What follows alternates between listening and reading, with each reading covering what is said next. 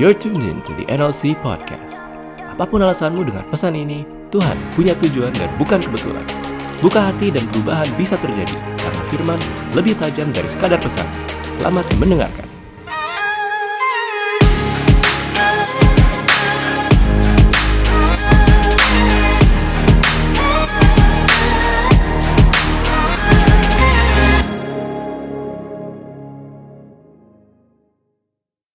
Tentunya saudara tahu kata hati itu e, muncul 876 kali di Alkitab. Jadi kata hati itu muncul 876 kali di Alkitab. Wow, lumayan banyak ya. Dan biasanya e, didekatkan dengan beberapa karakter penting di dalam Alkitab. Yang artinya saudara ini sangat penting. Semua katakan sangat penting. Nah, untuk memahami lebih jauh lagi soal hati, saya sengaja taruh gambar buah di depan karena di dalam perumpamaan Yesus, saudara, eh, di Matius 12 ayat 33 sampai 35, saya ada tulis di depan, Matius 12 sampai 3 eh, ayat 33 sampai 35 bunyinya demikian. Dari buahnya lah pohon itu dikenal. Karena itu yang diucapkan mulut meluap dari hati. Orang yang baik mengeluarkan hal-hal yang baik dari perbendaharaannya yang baik dan orang yang jahat mengeluarkan hal-hal yang jahat dari perbendaharaannya yang jahat. Dari sini kita dapati saudara ya pohon yang baik, uh, buah yang baik sorry pasti berasal dari pohon yang baik. Di Matius 7 ayat 16 sampai 18 juga dikatakan demikian, dapatkah orang memetik buah anggur dari semak duri atau buah ara dari rumput duri? Demikianlah setiap pohon yang baik menghasilkan buah yang baik. Sedang pohon yang tidak baik menghasilkan buah yang tidak baik. Tidak mungkin pohon yang baik itu menghasilkan buah yang tidak baik. Ataupun pohon yang tidak baik itu menghasilkan buah yang baik. Dari apa yang kita baca tadi, saudara, yang kita baca barusan, hmm, buah selalu merupakan hasil dari pohon.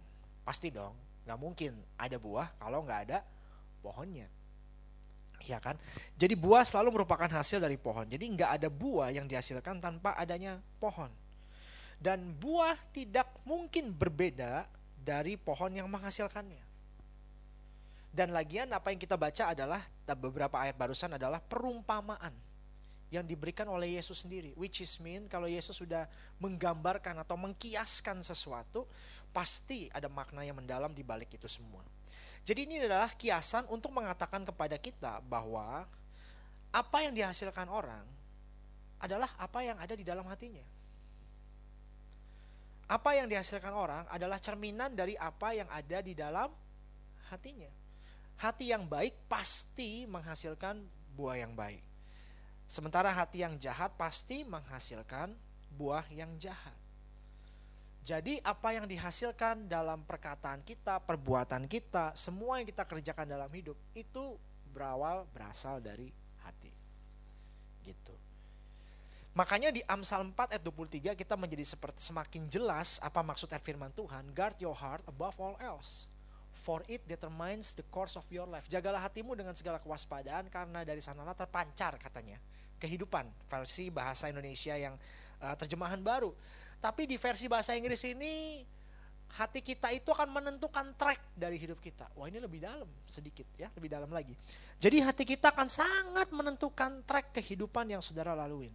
Kalau saudara hari-hari ini merasa kayaknya agak bumpy jalannya, nggak terlalu lancar, maybe banyak wow naiknya sampai tinggi banget tiba-tiba turunnya sampai wah gimana gimana banget semuanya bertalian dengan apa yang Tuhan mau kerjakan dengan hati saudara dan firman Tuhan di Amsal 4 atau 3 dalam bahasa Indonesia dikatakan karena dari situlah terpancar kehidupan. Wah kalau terpancar kayak ada aliran air atau something saudara.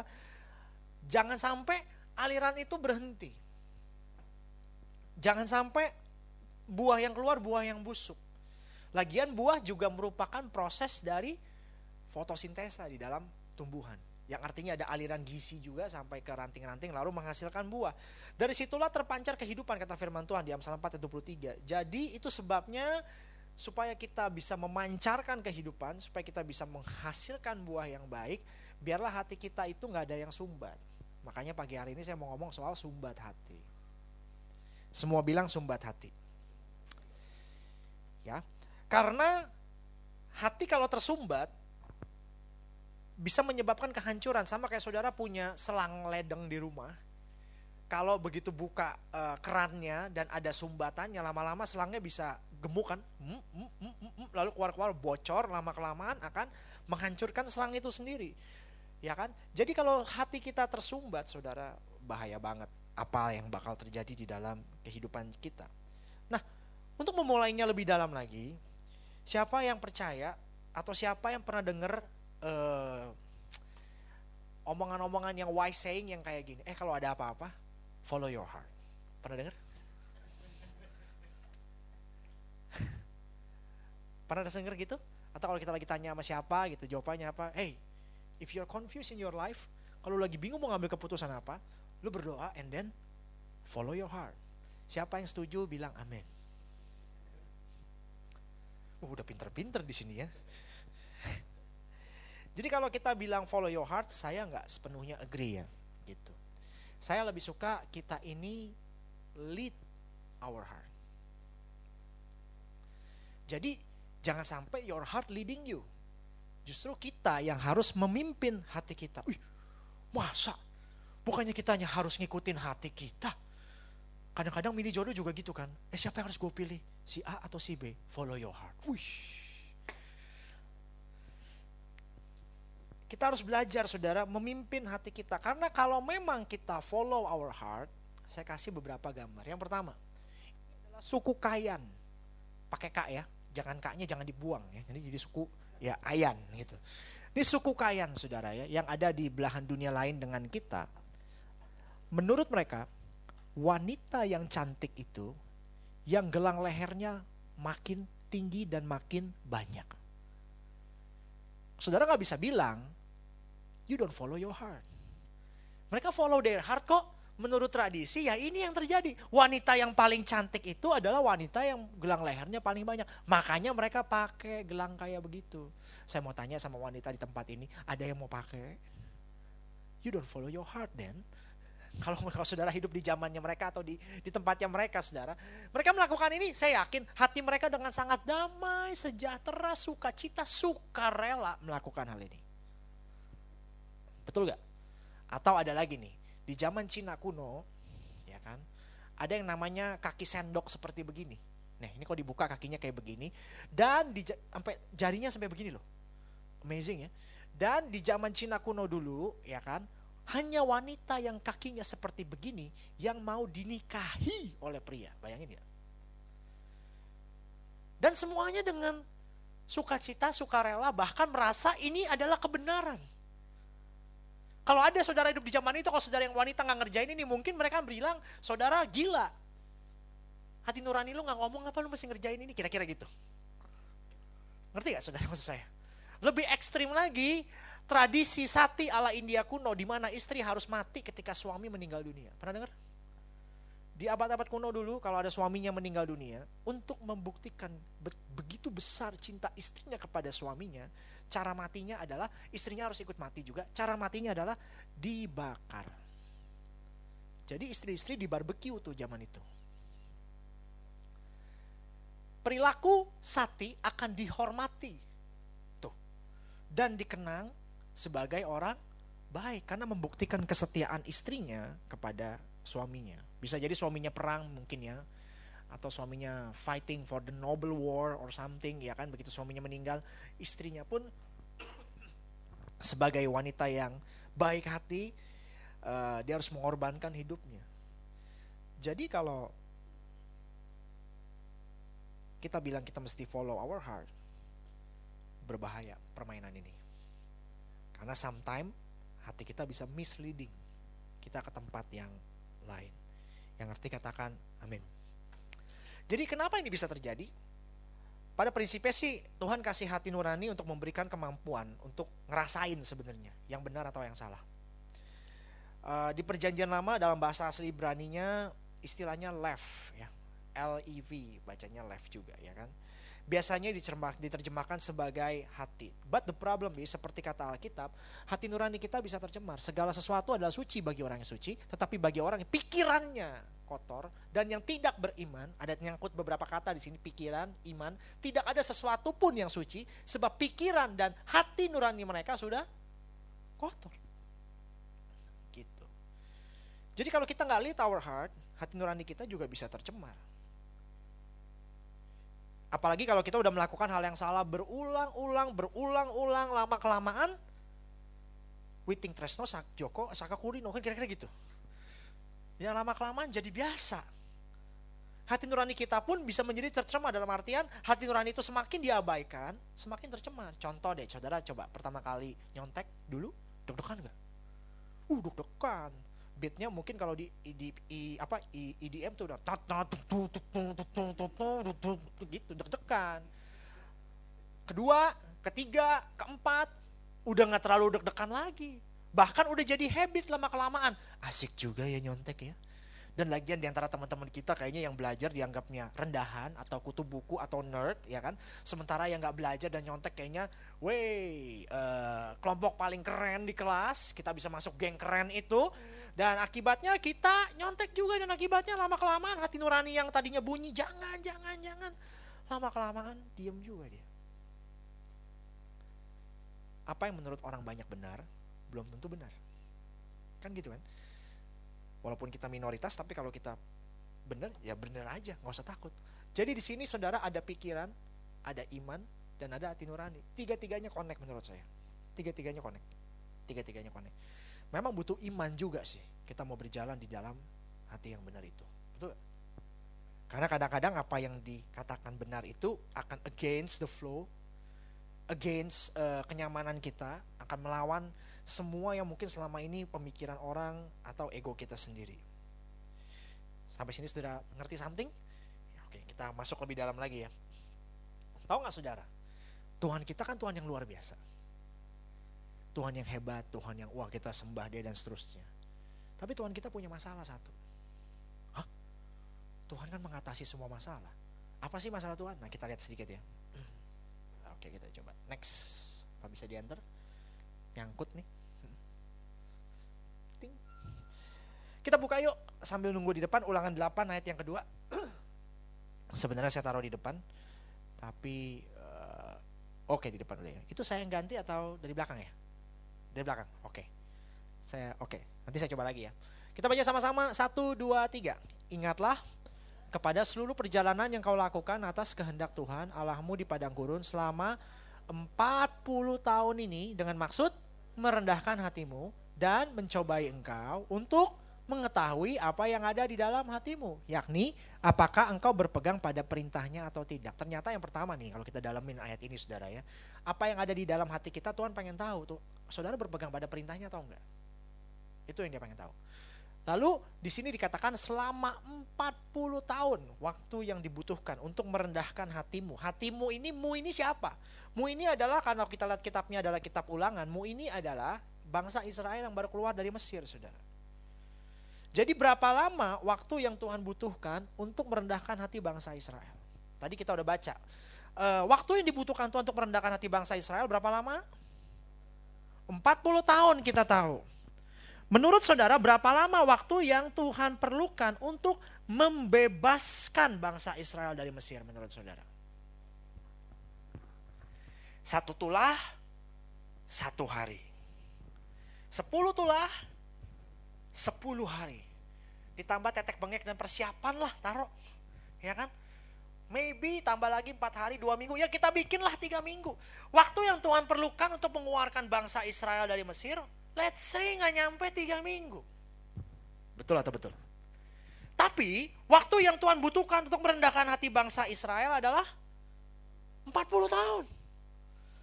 Tahu nggak saudara, secara manusia mustahil, sekali lagi mustahil bangsa Israel bisa lepas dari perbudakan Mesir.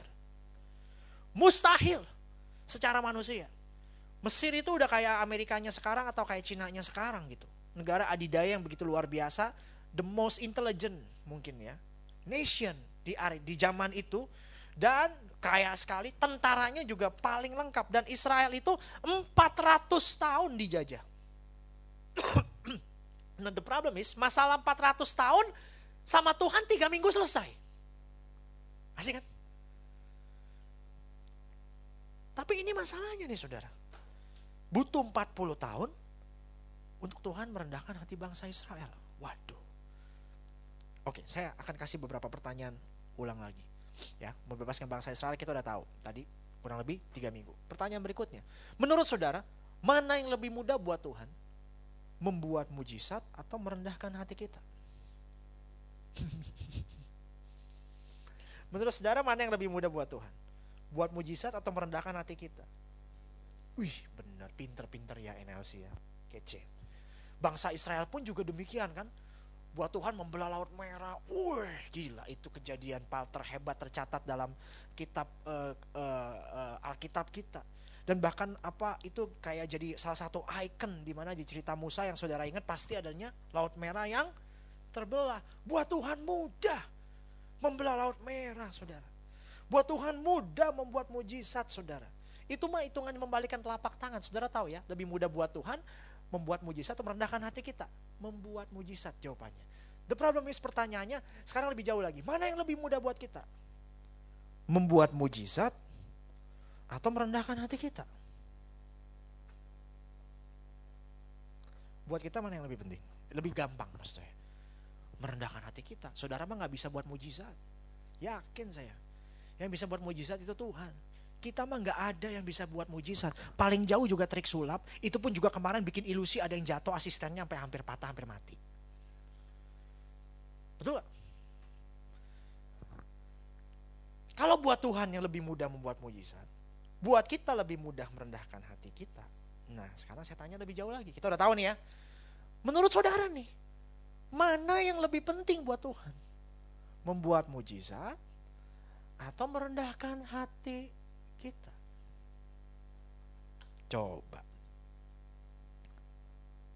Hah? Buat Tuhan mana yang lebih penting? Membuat mujizat atau merendahkan hati kita? Pasti pinter-pinter ya. Jawabannya apa? Pinter merendahkan hati kita. Tapi kalau buat kita, mana yang lebih penting? Tuhan membuat mujizat atau Tuhan merendahkan hati kita. Ayo anak-anak jawab dengan jujur. Satu, dua, tiga. Ih pinter. Buat kita mana yang lebih penting? Tuhan membuat mujizat atau merendahkan hati kita? Dalam beberapa permasalahan kita, bahkan kita berdoanya gini. Jarang loh kita berdoa gini, Tuhan lewat masalah ini, apa yang Tuhan mau rubah dalam hati saya? Jarang. Biasanya kalau lagi punya utang apalagi, ya kan? Tuhan, tanggal tanggal 25 tagihan udah keluar Tuhan. Kau mengenal hatiku. Kau lihat isi tabunganku Tuhan dengan yang ditagihkan aja. Aduh satu banding sepuluh banyak yang ditagihin. Kita nyanyi lagu apa? Ku percaya Janjimu ajaib terukir dalam Allahku dahsyat. Tabungannya dikelilingin tujuh kali ya kan? Dan seterusnya. Kalau aku yakin Tuhan yang sama dulu sama Tuhan yang sama sekarang. Punya kuasa yang sama. Tuhan kirimkan berkat-berkat. Bahkan dijadiin poster di depan di mana-mana. Hadirilah ibadah. Pelimpahan berkat melimpah-limpah. Wow Jujur ya, sering kali kita berdoanya sama Tuhan begitu. Jarang kita nanya. Lewat masalah ini sebenarnya Tuhan mau ngomong apa sama saya? Bukankah tadi kita udah paham? Buat Tuhan melakukan mujizat segampang membalikan telapak tangan. Tapi buat dia yang lebih penting adalah apa? Hati kita. Nah menurut saudara kenapa sih sampai perlu 40 tahun Tuhan itu membawa bangsa Israel ke padang gurun? Kenapa? Apakah Tuhan gak sanggup seperti di Mesir? Bikin 10 tulah masuk tanah perjanjian? Saya yakin jawabannya sanggup. Kok gak buat demikian? Karena buat Tuhan yang lebih penting adalah hati mereka. Sama dengan kita. Karena yang buat Tuhan lebih penting adalah hati kita. Jadi statement kuncinya adalah begini nih. Tuhan gak punya masalah dengan masalah Anda. Tapi Tuhan punya masalah dengan hati Anda. Tuhan gak punya masalah dengan masalah kita. Buat dia mah kirim duit 100 juta juga kecil. Tapi Tuhan bermasalah dengan hati kita. Makanya saya bilang Tuhan yang begitu luar biasanya. Ada masalah satu yang dia sulit untuk berusaha menangkan gitu kalau boleh saya pilih salah menangkan. Yaitu apa? The battle in our heart. Apa yang ada di hati kita? Itu masalah dia. Karena kalau dia setel semuanya ya kita robot dong. Gak bisa gitu kan cara mainnya kan. Right? Kalau semuanya udah setel, Tuhan kayaknya udah nyetel, aduh kamu harus bersyukur ya, setel. Level bersyukur level 10 dinaikin. Ya kita kayak robot, ih level 10 langsung tiba-tiba bersyukur. Ya nggak bisa, kita ini nggak bisa kayak gitu. Makanya saudara, Tuhan nggak punya masalah dengan yang lain, Tuhan punya masalah dengan hati kita. Yuk kita baca sama-sama, satu, dua, tiga. Tuhan tidak punya masalah dengan masalah Anda, tapi Tuhan punya masalah dengan hati Anda. Ganti kata Anda dengan kata saya. Satu, dua, tiga. Tuhan tidak punya masalah dengan masalah saya, tapi Tuhan punya masalah dengan hati saya. Sekarang nengok sebelahnya, ganti kata Anda dengan kata kamu. Satu, dua, tiga. Tuhan tidak punya masalah dengan masalah kamu, tapi Tuhan punya masalah dengan hati kamu. Angkat tangan kanannya, pegang jidatnya sadar, sadar, sadar, sadar, sadar. jujur ya dalam doa atau dalam ibadah kadang-kadang yang kita bawa sama Tuhan apa? Masalah. Ya gak? masalah yang kita bawa. Tapi pada kenyataannya Tuhan gak punya masalah dengan masalah kita tapi dengan hati kita kalau saudara menyadari ini, kita sekarang sadar, itu sebabnya kenapa bangsa Israel puter-puter terus di padang gurun 40 tahun. Itu sebabnya juga kenapa saudara puter-puter terus masalahnya itu, itu aja dalam hidup saudara. Nengok kiri kanannya, bilang masa lalu tuh itu, itu aja puter-puter. Kalau hati lu gak beres. Nah, kalau ngomong gini tiba-tiba jadi sepi ya. Ya nggak apa-apa lah ya kan? Tapi memang beginilah kenyataannya. Perhatikan dengan baik sekali lagi saya ulang untuk keluar dari Mesir butuh mujizat. Ya dong. Dan itu terjadi. Tapi untuk masuk tanah perjanjian perlu hati yang benar. Keluar dari Mesir butuh mujizat yes. Tapi untuk masuk tanah perjanjian perlu hati yang benar the question is sekarang masalahnya ya ini ya yang kita tertarik adalah supaya Tuhan urus masalah kita lebih daripada hati kita. Aduh ini mah saya saya sebagai pengkhotbah pun juga mengalami. Kenapa saya sangat senang dikasih tema ini? Karena saya ngalamin semua permasalahan ini. Jadi gimana saudara? Ya memang Tuhan lebih lebih tertarik deh hati kita. Emangnya ada apa dengan hati kita sampai Tuhan bermasalah. Kan gitu pertanyaannya. Emangnya ada apa sih dengan hati kita? Sampai Tuhan punya masalah? Kayak lagu Peter Pan apa saudara? Kutanya malam apakah kau lihat berbeda. Ada apa denganmu? Pada nggak tahu lagunya beda zaman ya kita ya. Sekarang udah nggak tahu kali ya. Itu zaman zaman saya kuliah tuh. Zamannya Arya rambutnya masih kayak Charlie ST12 saudara ya jadi masalahnya apa sih dengan hati kita sampai Tuhan itu e, bermasalah gitu dengan kita basically menurut saya ini masalahnya. Banyak sih, cuman ini. Penyakit hati kita adalah yang pertama sombong. Sombongnya bukan sombong. Pakai hak saudara, sombong. Ya kan? Yang kedua angkuh. Yang ketiga congklak, eh congklak, congkak. Ya. Sekarang kasih tahu kiri kanannya. Sombong, congkak, angkuh. Nanya lagi, emang siapa yang sombong, angkuh, congkak? Siapa tanya dia? Hmm. Menurut saudara siapa sih yang sombong, angkuh dan congkak? Saudara jawab dalam hati saudara sendiri masing-masing. Nah ini masalahnya selama 40 tahun itu makanya saudara bangsa Israel itu dikatakan ingatlah. Seluruh perjalanan kau lakukan atas kehendak Tuhan Allahmu dan seterusnya. Dengan maksud apa? Untuk mengetahui apa yang ada di dalam hatimu. Apakah engkau berpegang pada perintahnya atau tidak? Bahkan dengan maksud yang tadi kita baca di awal saudara, merendahkan hatimu. Kalau kita nggak menyadari ini, saudara sulit loh kita ngalamin kemenangan dalam hidup kita. Bener, serius. Saya yakin dan percaya kemenangan di dalam hidup kita harus dimulai dari dalam dulu. Dari dalam dulu. Tidak dari dalam hati saya, di dalam pikiran saya. Harus dimulai dari dalam. Baru yang di luar terjadi. Gitu. Kemenangan sejati itu kayak gini. Sederhananya Kalau hati kita beres nih orang lain ganti mobil kita memang belum ganti mobil dan harus selesai utang kita kita fine fine aja merdeka merdeka aja no problem yang lain udah punya pacar kita mungkin belum tapi kita serius sama Tuhan kita sungguh-sungguh mendoakan sama Tuhan yang lain udah jadian feel free aja nggak masalah nggak kayak panik sampai add Tinder segala tuh nggak sampai harus lihat Facebook kenal kenalan tuh dan seterusnya kita feel free dan feel safe aja, no problem. Orang yang model begini merdeka hidupnya. Dan senang lihat orang lain lebih baik. Kalau orang yang belum beres hatinya, ngeliat orang belum punya pacar, wih gile, udah dapat ya sekarang ganteng kaya lagi. Lihat tuh badannya sekarang kurus, gue yakin suntik. Gile. Dulu hitam sekarang putih, wah susuk ini, susuk. Buset sampai dibilang susuk. orang yang hidup kayak begini hatinya belum bener, kompetitif terus kan akibatnya yang di luar lah menentukan kebahagiaannya. Padahal kalau kata lagu itu bagus juga loh. Bahagia itu sederhana. Tahu lagu itu? Teng teng teng teng teng. Nggak tahu? Wah, saudara benar-benar rajin baca firman Tuhan dan menyembah Tuhan setiap hari. Oke. Kita lanjutkan saudara ya. Sampai sini saudara belajar sesuatu?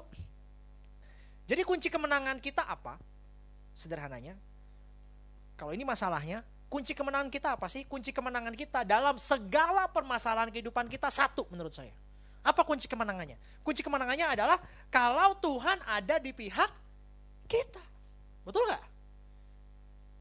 Firman Tuhan berkata kalau Tuhan di pihak kita, siapakah lawan kita? The question is, kapan Tuhan bertentangan atau melawan kita? Firman Tuhan juga bilang hal kayak gini. kita baca sama-sama, uh, satu, dua, tiga. Tetapi kasih karunia yang dianugerahkannya kepada kita lebih besar daripada itu. Karena itu ya katakan yang kencang sama-sama. Dua, tiga. Jadi kapankah Tuhan menentang kita? Pada saat kita congkak. Itu. Jadi jawaban dari semua masalah kita adalah satu kok sebenarnya. Kita perlu anugerah Tuhan. Kita perlu hikmat Tuhan. Kita perlu Tuhan bersama dengan kita. Tapi maaf, kalau saudara congkak, saudara bertentangan dengan Tuhan. Saudara boleh bertentangan dengan saya. Saudara boleh bertentangan dengan orang tua saudara. Tapi kalau saudara bertentangan dengan Tuhan, aduh udah kayaknya pertandingan sudah selesai deh. Betul? Ngeri sekali, don't play with this, oke? Okay? Kalau kalau sudah bertentangan dengan Tuhan, kacau. Ah, di ayat firman Tuhan di 1 Petrus 5 ayat 6 katakan karena itu rendahkanlah dirimu di bawah tangan Tuhan yang kuat supaya kamu ditinggikannya pada waktunya. Jadi ya saudara gimana supaya nggak bertentangan dengan Tuhan? Kita jangan congkak. Kebalikannya apa? Kita harus rendah hati. Tapi apakah kata rendah hati itu mudah?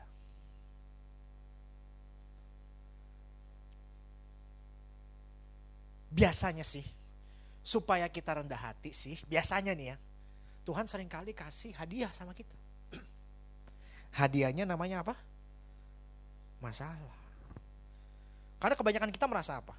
Hebat, merasa benar, gak perlu dengar orang lain. Sampai akhirnya kita ketemu yang namanya masalah. Sampai sini paham ya? Jadi masalah dalam hidupmu itu bagus juga sih. Bagus juga. Kalau engkau memahaminya, menelitinya lebih dalam untuk melihat atau merendahkan hati saudara. Gitu. Tiba-tiba jadi sepi lagi ya. Kita lanjutkan lagi, lebih dalam lagi. Sampai sini masih uh, duduk dengan tenang, aman? Aman. Siap. Nah, menurut saudara, pertanyaannya kalau gitu, menurut saudara siapa sih yang bisa rendahin hati kita? Siapa? Apakah Tuhan yang bisa merendahkan hati kita? Saya kasih tahu sama saudara ya, walaupun Tuhan udah kasih kita begitu banyak masalah, ada nggak orang yang udah punya masalah masih sombong? Ada. Ada. Sombong tuh kadang-kadang saudara, saudara jangan keliru, jangan keliru menangkap apa yang saya maksudkan sombong ya. Sombong itu kadang-kadang bukan orang yang kelihatannya pongah. Pongah tuh bahasa apa itu? ya, uh, orang yang kelihatannya kayaknya uh, louder gitu suaranya loud banget apa-apa ngomongnya kayaknya tinggi banget. Kadang-kadang yang mukanya kalem-kalem diem-diem tuh juga sombong. Itu lebih gawat lagi loh. Di depan sih bilang iya bener hmm, tapi dari dalam enggak tuh. Jangan ngomong sama gue lo lu siapa emang dan seterusnya ini yang kalem-kalem itu yang lebih gawat saudara sampai sini saudara paham ya jadi bisa merendahkan hati kita siapa Tuhan nggak bisa Tuhan nggak bisa nggak bisa. Yang ada kayak saya dulu nih, pada waktu saya masih songong parah, songong level dewa gitu. Saya udah sering pernah cerita sini atau belum ya? Saya sampai kalau berdoa tuh saya sampai saking marahnya sama Tuhan, sampai saya ngomong loh. Kalau lu nggak mampu jadi Tuhan, turun. Gila nggak? Serius. Saya lagi menghadapi masalah hidup saya begitu besar sampai bilang, "Lu di mana?" Sampai begitulah kira-kira bahasa sehari-hari. "Lu di mana? Kenapa begini harus gua alamin? Kalau lu nggak mampu jadi Tuhan, turun." Saya bilang gitu. Gila, saya pikir-pikir sekarang sombong banget. Sombong banget. Kalau dia turun beneran, kaget saya. Kelar hidup saya pasti. Kelar saudara. Aduh. Jadi ini penting. Siapa yang bisa merendahkan hati kita? Diri kita sendiri. Nah, sekarang saya mau masuk lebih dalam lagi sedikit. Kenapa sih sombong bahaya? Sombong tuh bahaya banget saudara. Kenapa demikian? Ada quotes nih ya. Arrogance is an unhealthy ego in need of repair. Mukanya aja udah pengen kita tabok ya kan. Arogan adalah unhealthy ego. Ini menurut quotes ini. Menurut saya ini bukan masalah ego. Kalau saya boleh ngomong lebih dalam, saudara ya. Di Nanti kita ngomong lebih dalam lagi ya. Ini ayat yang tadi kita mau baca lengkapnya saudara. Allah menentang orang yang congkak, menentang tetapi mengasihani orang yang rendah hati. Karena itu rendahkanlah dirimu di bawah tangan yang kuat supaya kamu ditinggikannya pada waktunya. Artinya saudara kalau saudara bertentangan dengan Tuhan, hidup saudara tuh dengan gampang bisa dihancurkan juga. Betul gak? Sebaliknya kalau saudara punya hati yang rendah hati, dengan gampang Tuhan bisa angkat saudara juga. Ditinggikannya. Kalau saudara ditinggikan Tuhan, mau orang lain ngerendahin saudara kayak apa, nggak bakal kejadian. Nggak ada yang bisa mencegah saudara ditinggikan Tuhan. Betul gak sih? Jadi dengan kata lain saudara, statementnya adalah seperti gini. Tidak ada kehidupan yang hebat, sukses, kaya, kuat. Yang tidak dapat Tuhan rendahkan. Nggak ada. Sebaliknya, tidak ada kehidupan yang terlalu hancur yang Tuhan tidak dapat angkat.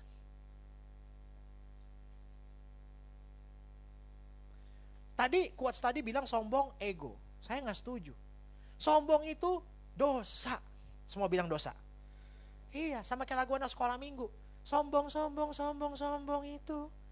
Bohong lah itu ya. Bohong-bohong itu dosa ya kan. Soalnya anak saya nyanyi itu terus itu. Anak saya kalau di rumah lagi ikut sekolah minggu, Dedi, tadi kamu nyanyi apa di depan? King Kong. Minggu lalu minggu depannya nyanyi apa? Kamu di depan. King Kong, King Kong melulu. Saya bilang gitu kan. Gak lama dia nyanyi yang lain. Hari ini nyanyi apa? Yang lain nyanyi apa? Bohong, bohong, bohong itu dosa. Nah itu benar. Wah, ya, saya udah mulai tahu, dia mulai tahu lagu itu saudara ya. Jadi saudara sombong itu bukan ego, tapi sombong itu dosa. Bahkan menurut beberapa teolog saudara dikategorikan sebagai the father of all sins.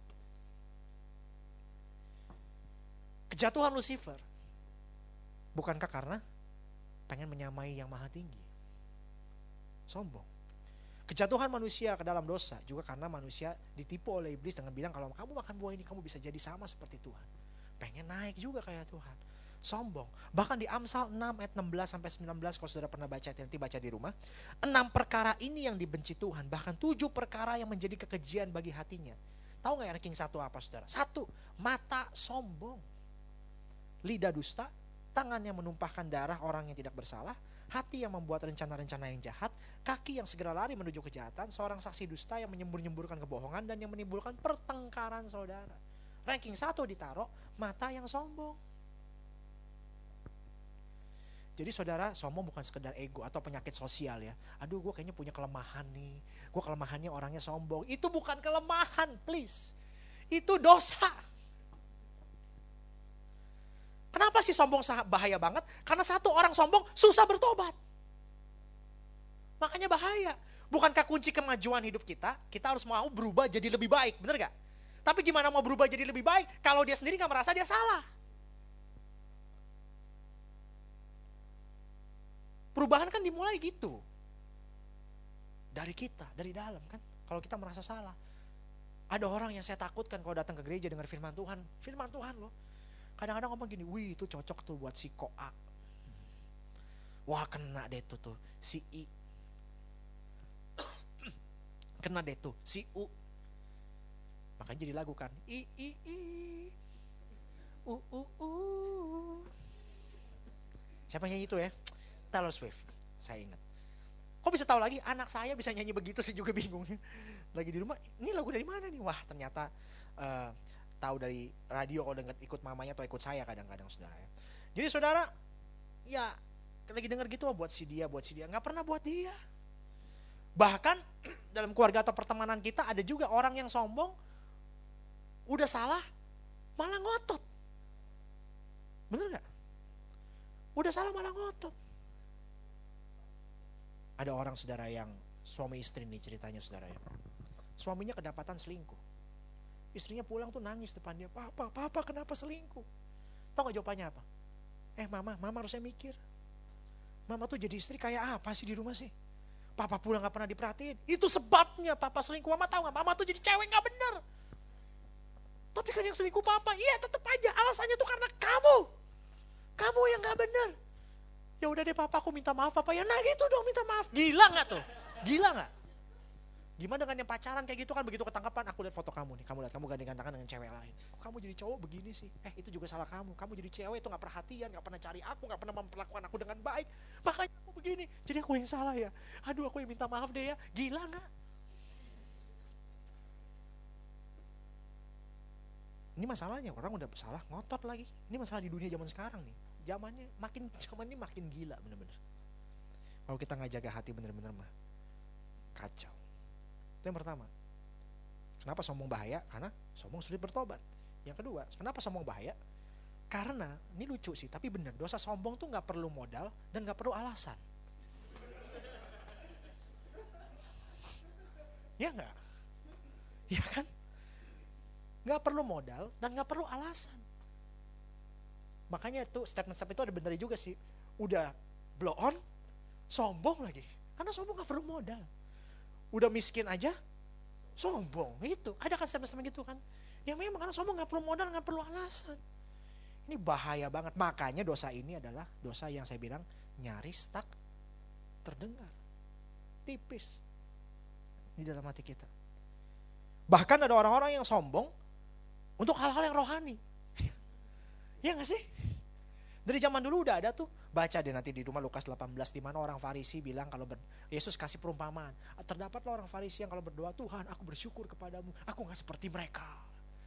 Aku berdoa rajin, aku perpuluhan rajin, aku memberikan persembahan rajin. Sementara kata Yesus ada pemungut cukai yang berdoa dia nggak berani nengok ke atas, dia tertunduk, dia gebuk-gebuk dadanya Tuhan, ampunin aku orang berdosa. Menurut saudara mana yang lebih layak? Kira-kira itu kan perumpamaan Yesus kan? Ya orang yang pemungut cukai yang menyesal itu saudara. Maksudnya apa sih dari perumpamaan itu? Saya renungkan, bunyi, maksudnya saya pikir begini saudara. Artinya perbuatan baik saya, kalau dibungkus dengan kesombongan, Tuhan gak suka. Walaupun per, berdoa baik gak sih? Perpuluhan baik gak sih? Persembahan baik gak sih? Kalau itu dibungkus dengan kesombongan, habis, Tuhan gak suka. Artinya apa pun yang kita kerjakan walau kelihatan benar atau baik atau ibadah sekalipun atau pelayanan sekalipun apa yang dikerjakan benar aja nggak diperhitungkan Tuhan. Tuhan cari orang yang hatinya beres. Seorang pemain musik maju ke depan. Yang ketiga, kenapa sombong bahaya? Orang yang sombong itu nggak disenengin orang. Wah ini juga repot. Satu, susah bertobat. Dua, apa tadi? Nggak perlu modal nggak perlu alasan dosa ini bahaya. Yang ketiga orang yang sombong tidak disenengin orang. Kenapa? Biasa orang paling yang sombong kan bilangnya apa? Mereka tuh merasa paling ter ter ter ter ter ter, ter kan? Terbaik terhebat terkuat dan seterusnya. Eh gue baru beli baju ini nih di mana belinya? Di toko ini. Gue tahu yang lebih murah Lu doyan bakmi ya? Bakmi mana menurut lu paling enak? Bakmi ini menurut gue paling enak. Menurut gue bakmi yang ini paling enak. Lebih murah lagi. Pokoknya dia punya semua yang paling bagus, paling hebat, paling semuanya. Orang yang punya ketemu teman kayak begini kan dongkol. Dan keki. Dan akibatnya kalau dia misalkan amit-amit ya kecelakaan atau usahanya mengalih ke kebangkrutan. Orang sombong biasanya disukur-sukurin orang. Ya gak sih? Begitu dia bangkrut, syukur. Gak enak kan hidup kayak gitu disukurin orang kan.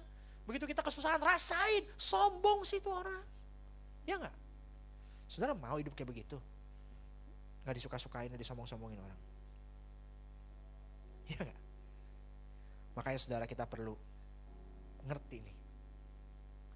Apa yang Tuhan mau. Ciri-cirinya apa orang sombong? Kita lagi belajar hati ya. Ciri-cirinya apa? Nih, jika keangkuhan tiba, tiba juga Cemooh, semua bilang cemooh. Cemooh. Cemooh bukan cemong, bukan ya. Cemooh. Tetapi hikmat ada pada orang yang rendah hati. Keangkuhan merendahkan orang, tetapi orang yang rendah hati menerima pujian. Jadi saudara, keangkuhan dan cemooh itu nempel terus kalau kita baca. Yang gawatnya ini saudara ya. Cemooh itu loncer mulut kita kadang-kadang. Itu menandakan kita sombong saudara.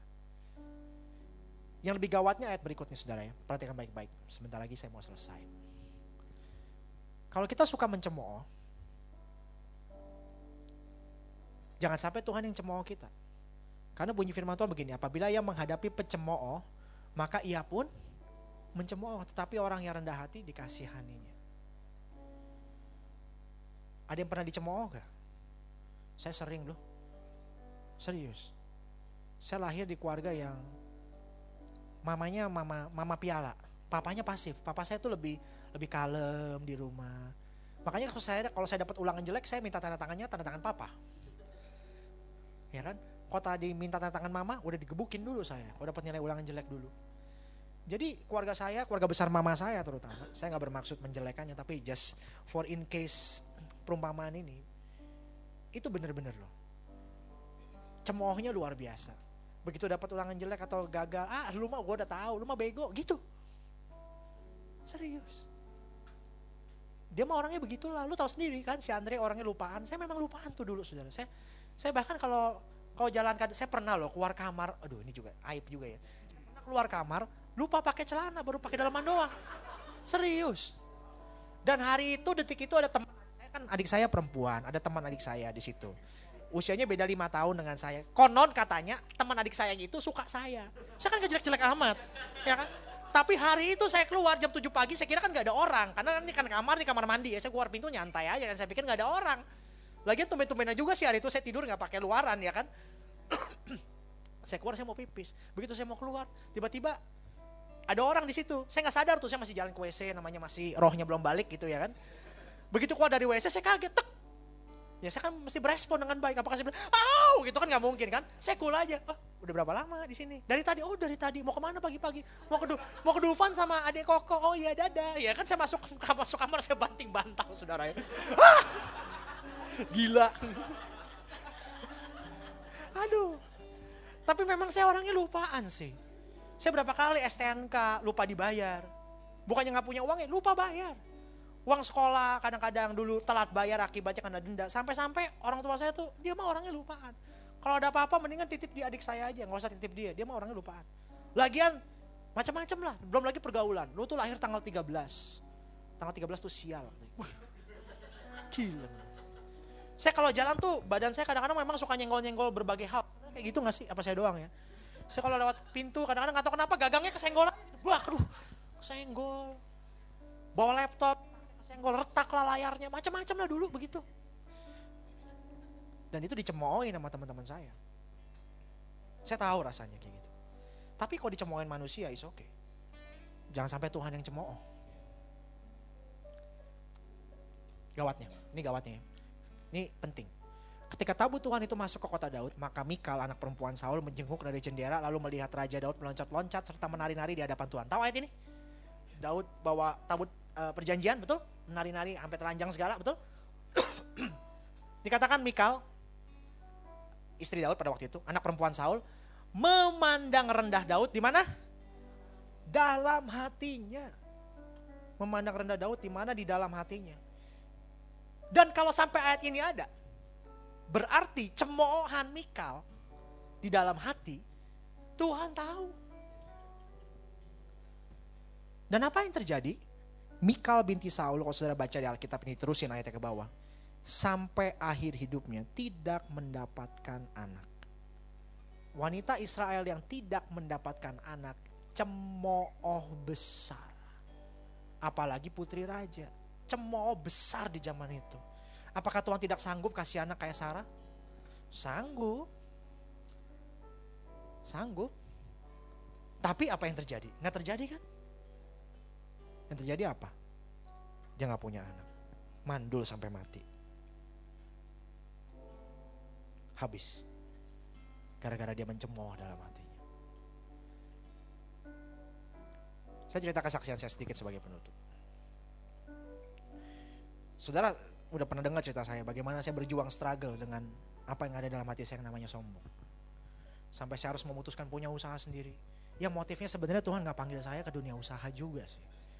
Tapi karena saya hidup di lingkungan yang kayaknya tadi saya cerita, mama prestasi dan seterusnya, saya jadi menganggap supaya saya dianggap orang. I have to do something. Yang di acceptable sama banyak orang. Jadi saya berusaha ngerjain segala sesuatu. Kebetulan ada yang berhasil, ada yang gagal.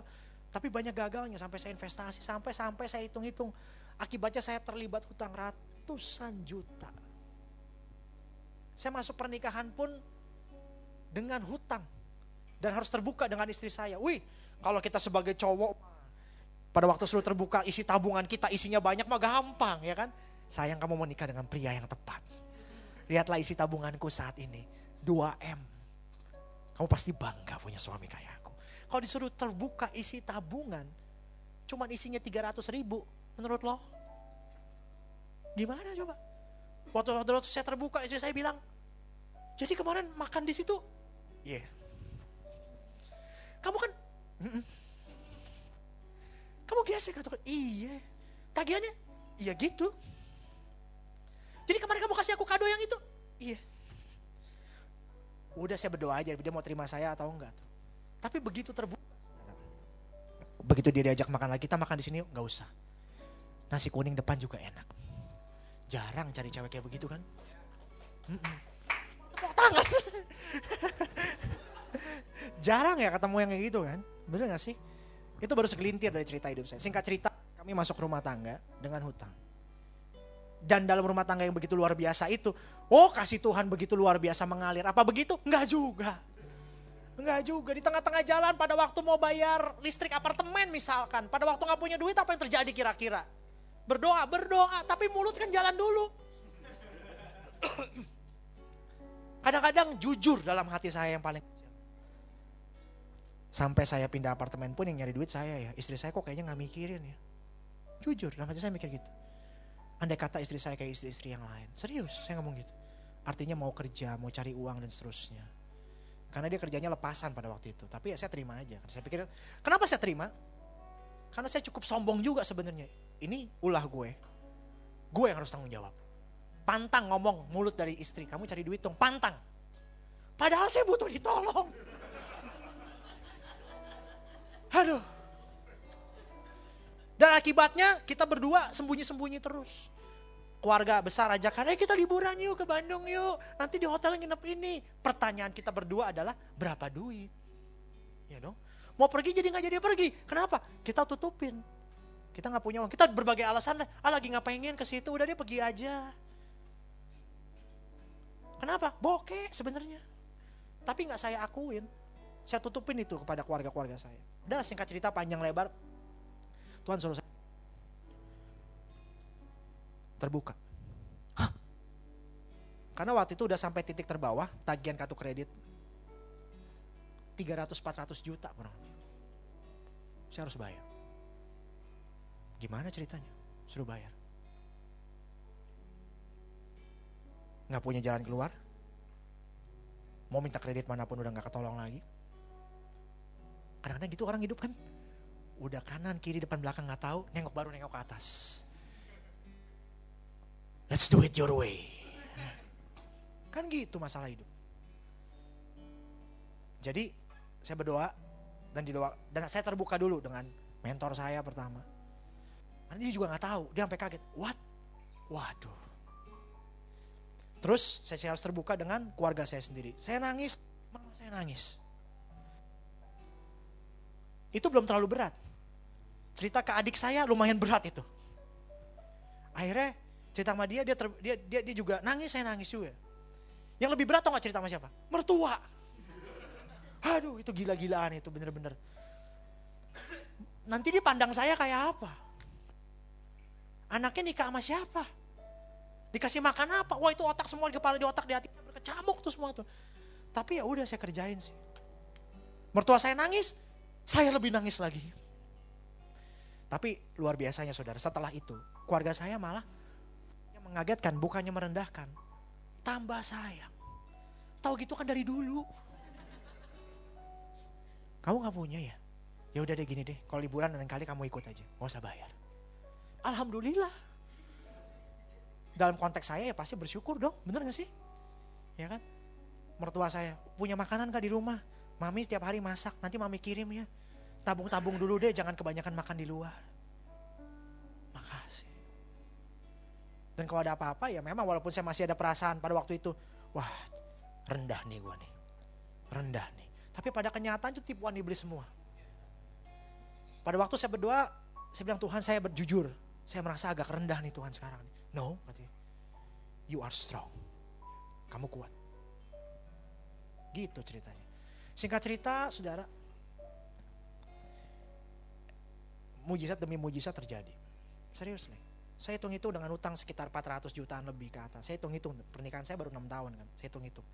Ini kurang lebih 15 tahunan baru bisa kelar nih dengan penghasilan saya pada waktu itu gitu. Kalau dicicilin kecil-kecil 15 tahunan. Bisa terjadi begitu banyak waktunya nggak cukup sih saudara buat saya jelasin begitu intinya sampai satu ketika yang paling cetar aja itu sebabnya mobil saya Xenia yang butut itu 2009 10 tahun sampai hari ini saya masih pakai 2009 kenapa demikian karena nggak mungkin saya ganti mobil itu ya kan kalau saya masih punya utang dengan orang-orang lain. Singkat cerita utang kartu kredit itu ada orang yang bersedia, saudara bersedia nolongin saya. Daripada lu bayar kartu kredit, udah lu matiin dulu semuanya deh. Sisanya bayar ke gua tanpa bunga. Nah kalau saya ganti mobil, apa nggak dipites sama dia? Ya kan? Nggak dipita sama dia, nggak digorok leher saya, ya kan? Lu bukan bayar gue, lu ganti mobil, ya nggak bisa lah. Lagi kebenaran firman Tuhan adalah barang siapa setia sama harta orang lain dipercaya hartamu sendiri. Kan gitu. Bener gak sih? Ya saya hidupin lah. Saya udah komit lagi sama Tuhan. Tuhan, saya mau komit. This time your way, not my way. Hatinya bener dulu. Mujizat terjadi. Itu baru satu babak begitu banyak mujizat yang bahkan aduh saya lagi tuliskan sih di buku sih. Serius nih saya udah selesai selesai juga di buku ini. Judulnya ada-ada aja. Karena memang kita berurusan dengan Tuhan yang ada-ada aja. Sampai satu ketika alhasil istri saya dipanggil ke satu kantor. Karena dia psikolog untuk outsourcing kan. Jadi dia outsourcing datang ke kantor untuk HRD-in calon karyawan yang mau masuk kerja gitu. Sebagai outsourcing doang. Tapi yang malah di hijack dia. Amazing Terus saya bilang, wah kok bisa kamu yang di hijack ya? Pikir dulu deh, kayaknya sini Tuhan sih, aku udah berdoa juga, kita juga berdoa juga. Ya oke, saya bilang gitu. Ya kan? Lalu gajinya berapa? Udah, name it aja. Biasa orang kalau nawar gaji kan biasa dikasih yang tinggi dulu kan, tawar-tawar baru oke okay lah, ya kan? Ya kan? Gitu kan kira-kira kan? Ya kan? Tembak dulu di atas. Ya udah kita tembak dulu deh gini, segini. Saudara tahu nggak? Nggak ditawar, yes. Gila, saya langsung merinding. Nggak lama kemudian setelah lima bulan kemudian, sayang aku dapat fasilitas mobil. Puji Tuhan, saya bilang gitu.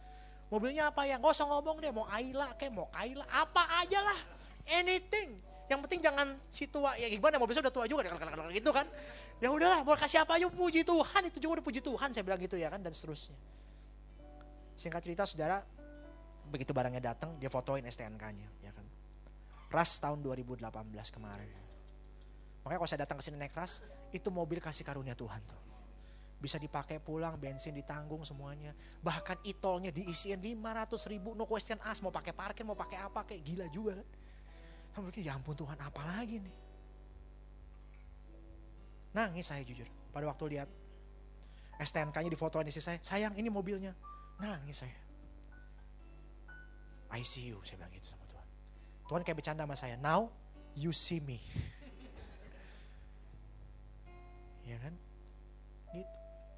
masalah kita sebenarnya apa saudara? Yang terbaru nih, yang terbaru sekarang saudara. Saya nggak punya uang buat jalan-jalan.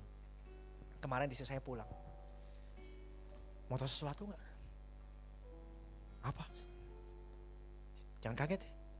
Ah, yang bikin kaget bisa shock nih saya bilang apaan nih? Ada berita apa nih sebegitu? Seneng atau seneng atau gimana? Gembira. Aduh, kamu gak nyangka nih gitu.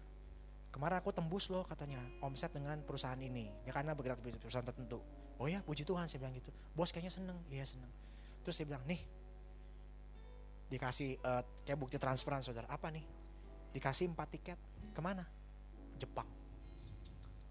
Hah? Saya bilang gitu kan. Apalagi ini? Aduh, kita mah ke Bandung aja udah seneng. ya kan? Tapi seriously, it's happening. Jadi kalau nanti lihat Instagram saya ke Jepang, bukan karena saya kaya, bukan. Bukan. Itu kasih karunia bener-bener. Ini karena ini udah kayak rumah kedua saya, saya baru ini kesaksian pertama saya soal Jepang di sini. Bener di sini. Aduh. Sampai kita berdua lihat-lihatan. Segampang itu Tuhan membalikan hidup. Segampang itu. Bukankah itu yang dicari orang? Mobil bagus. Jalan-jalan ke tempat bagus. Punya sesuatu yang bagus-bagus. Benar kata firman Tuhan. Cari dahulu kerajaan Allah dan kebenarannya. Maka semuanya ditambahkan. The problem is gini. Hatimu kayak gini. Ini masalahnya. Udah kayak begini, berbagai kejadian hidup tuh menghancurkan orang tua lah, harapan kamu lah, tabungan yang makin lama makin habis lah. Semua ulah-ulah kita yang konyol-konyol lah membuat hati kita tuh lama kelamaan. Paling tinggal segini. This is the problem. Ini juga yang menyebabkan kita pahit. Hilang harapan. Kecewa sama Tuhan nyalain begitu banyak orang lain tanpa nyalain kita sendiri. Kalau sudah berjalan dengan hati yang kayak begini, berita bagusnya tidak ada kehidupan yang terlalu hancur yang tidak dapat Tuhan angkat. Tapi yang Tuhan cari adalah kamu mau berubah dari hati. Sisanya pegang omongan saya. You will see. Apa yang gak pernah diduga-duga, apa yang gak pernah saudara pikir, yakin saya bisa terjadi dalam hidup saudara. Dan nanti hati saudara bisa seperti ini lagi. Pasti bisa. I've been through that. Jalan berbeling itu saya udah injek semua. Ludah yang saya ludahin, saya jilat kembali pun saya udah kerjain. Istilahnya kan kayak gitu. Tapi Tuhan gak pernah berhutang dengan janjinya. Kalau hati saudara benar, semuanya pasti bisa lebih baik. The choice is yours. Ganjaran kerendahan hati dan takut akan Tuhan adalah kekayaan, kehormatan, dan kehidupan. The choice is yours sekarang. Saya berharap kita bisa memilih dengan benar.